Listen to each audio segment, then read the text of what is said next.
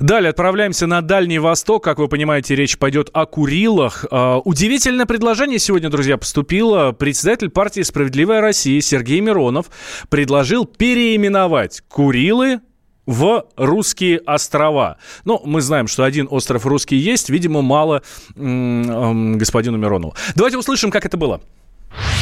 Мы фракция «Справедливая Россия» и партия «Справедливая Россия» вносим предложение. Послушайте, а, давайте мы переименуем Курильские острова, по-другому назовем их «Русские острова», потому что они были, если будут русскими. И уж, по крайней мере, обратите внимание, и Туруп, Шакатан это имена э, островов даны э, айнами. Это место населения, это не японцы. Да, это коренное население, которое и сейчас там некоторые потомки проживают. А вот Хабамае – это топоним абсолютно японский.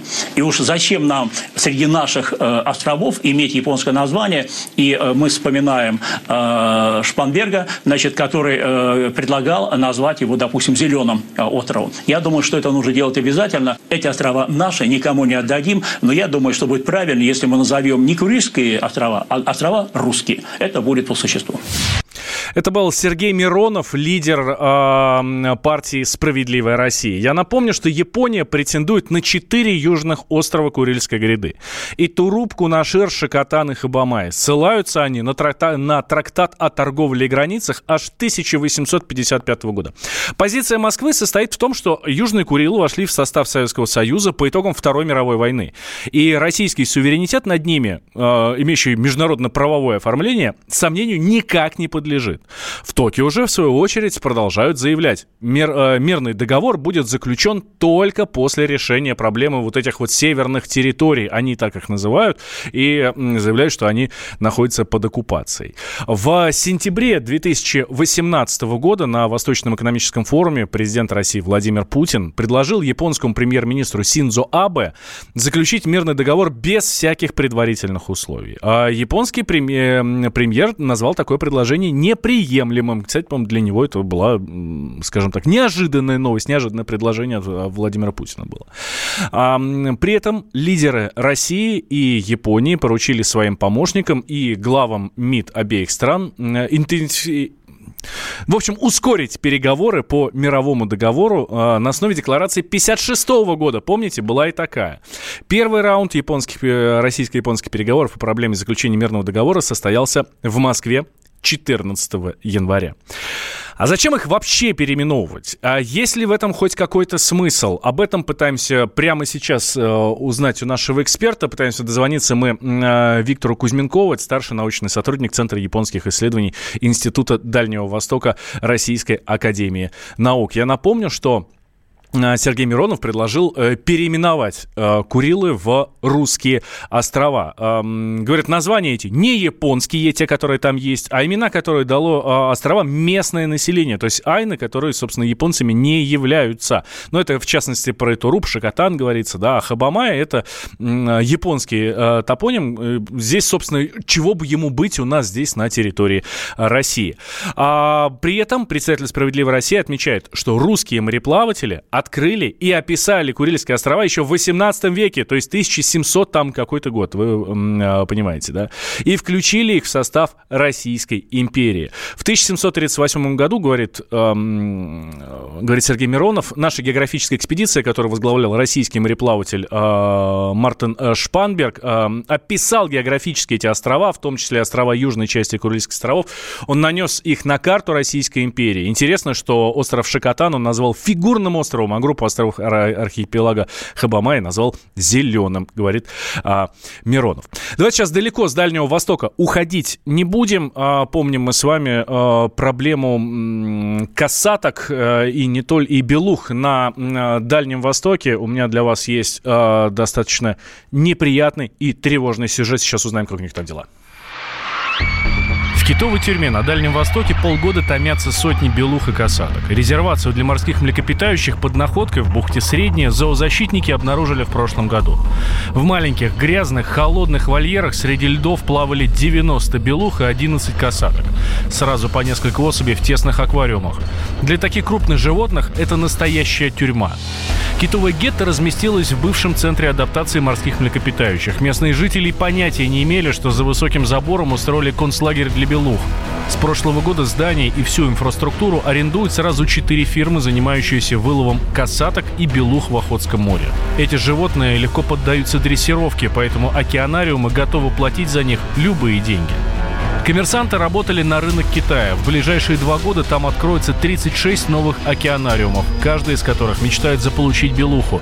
Цена на одну особь может доходить до нескольких миллионов долларов. Об этом рассказали в Приморском следственном комитете возбуждено уголовное дело по факту незаконного вылова биоресурсов. По версии следствия, несколько юридических лиц получили разрешение на добычу касаток, белук для культурно-просветительских целей. С июля 2018 года по сентябрь 2018 года на основании выданных разрешений выловлено 12 касаток и 90 белук.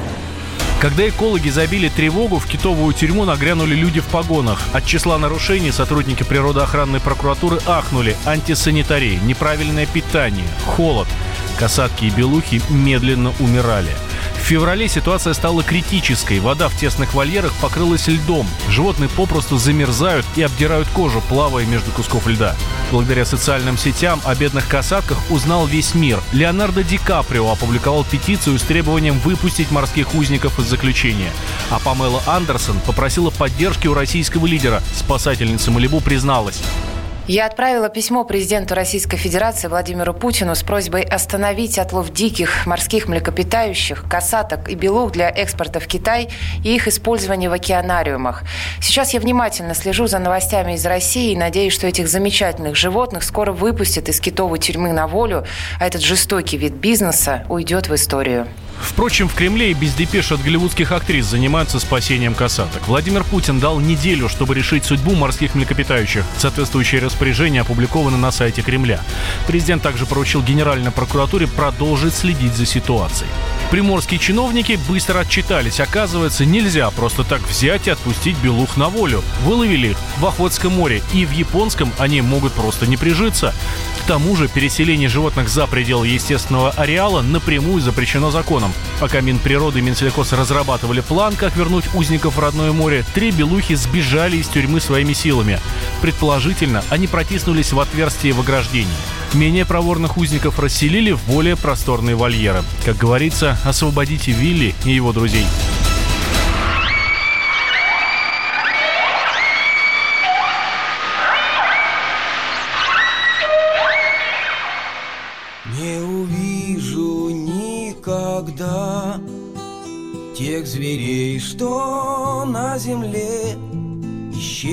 Красной книге навсегда.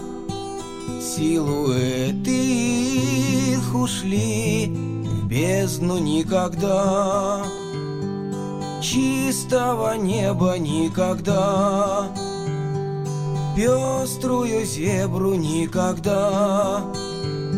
Стран, где я не был, не увижу никогда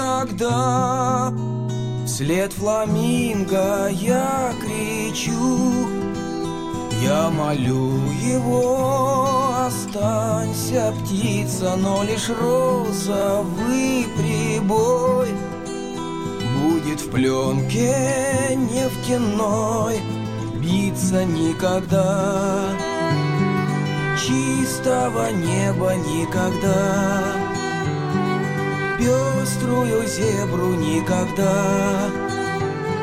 Стран, где я не был, не увижу никогда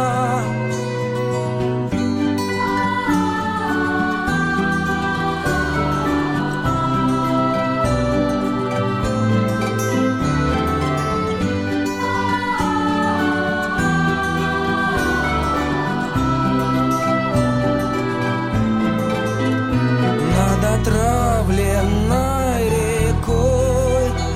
Вдоль течения сизый дым Вьется под ним такой покой Что не слышно, как река Бьется никогда. Страшное слово никогда навыки застыли навсегда. В бездну дельфины уплывают от меня. Неужели никогда?